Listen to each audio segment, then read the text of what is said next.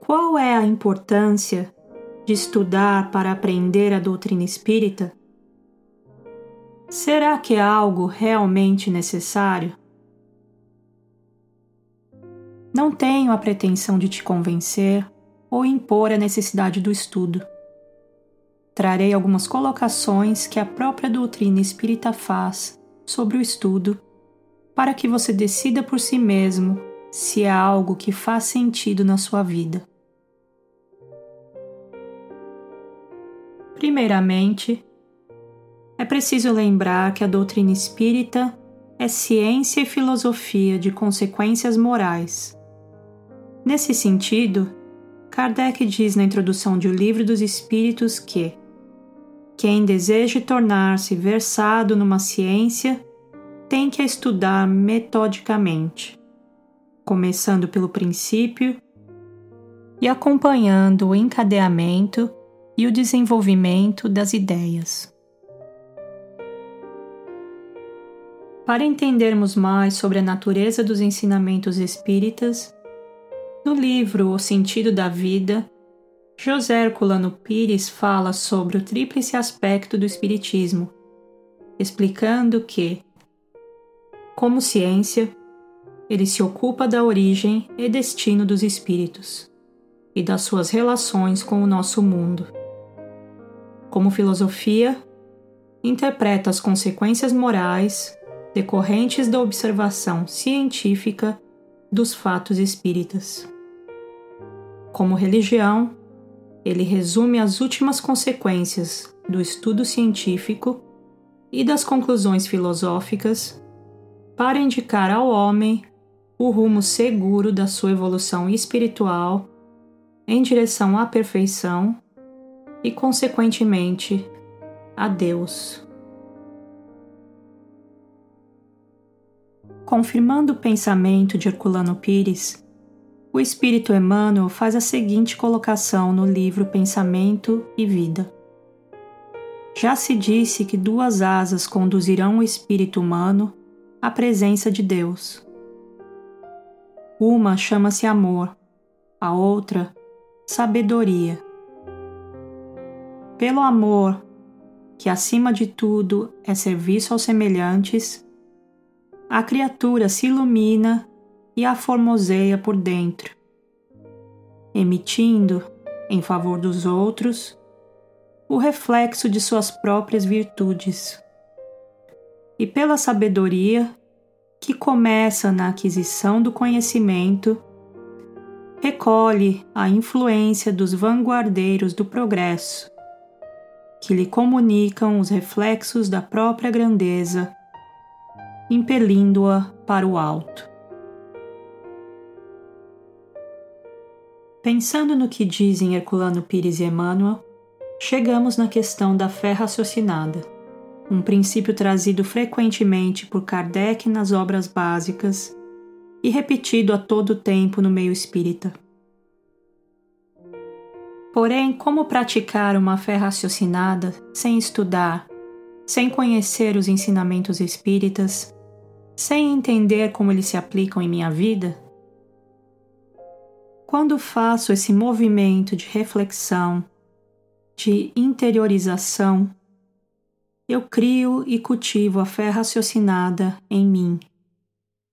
Ela então se exterioriza nas minhas ações e no modo como conduzo a minha vida. A transformação moral acontece como consequência.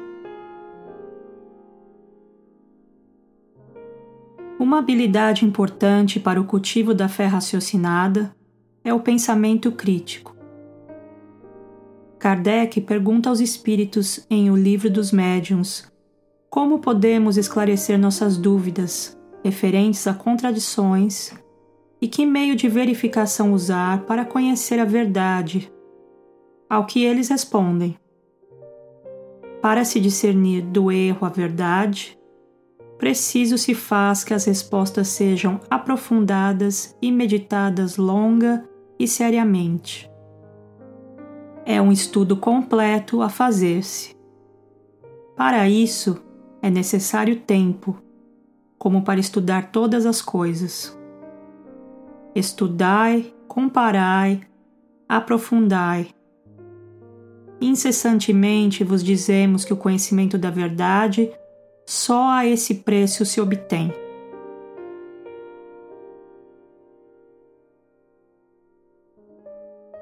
Talvez tudo isso pareça muito complicado e você se pergunte se não é suficiente fazer o bem.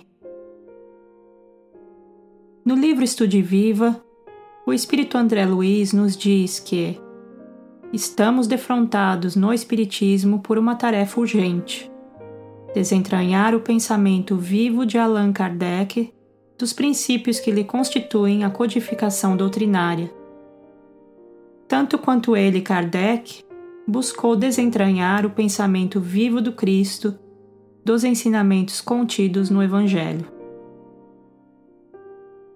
Entendo que só dessa forma poderemos realmente compreender a essência e profundidade dos ensinamentos, tanto de Kardec quanto de Jesus.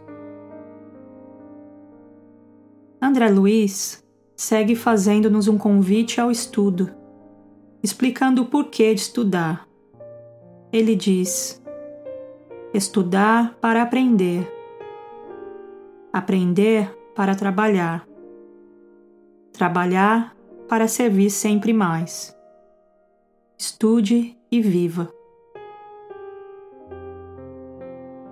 Me parece então que o estudo nos prepara para atuarmos no bem com mais segurança, pois nem sempre entendemos o que é fazer o bem, e muitas vezes mais atrapalhamos do que ajudamos. Para concluirmos esse breve raciocínio sobre a importância do estudo, consideremos que a doutrina espírita nos convida também ao estudo de nós mesmos em O Livro dos Espíritos, na questão 919, Kardec pergunta: Qual o meio prático mais eficaz que tem o homem de se melhorar nesta vida e de resistir à atração do mal?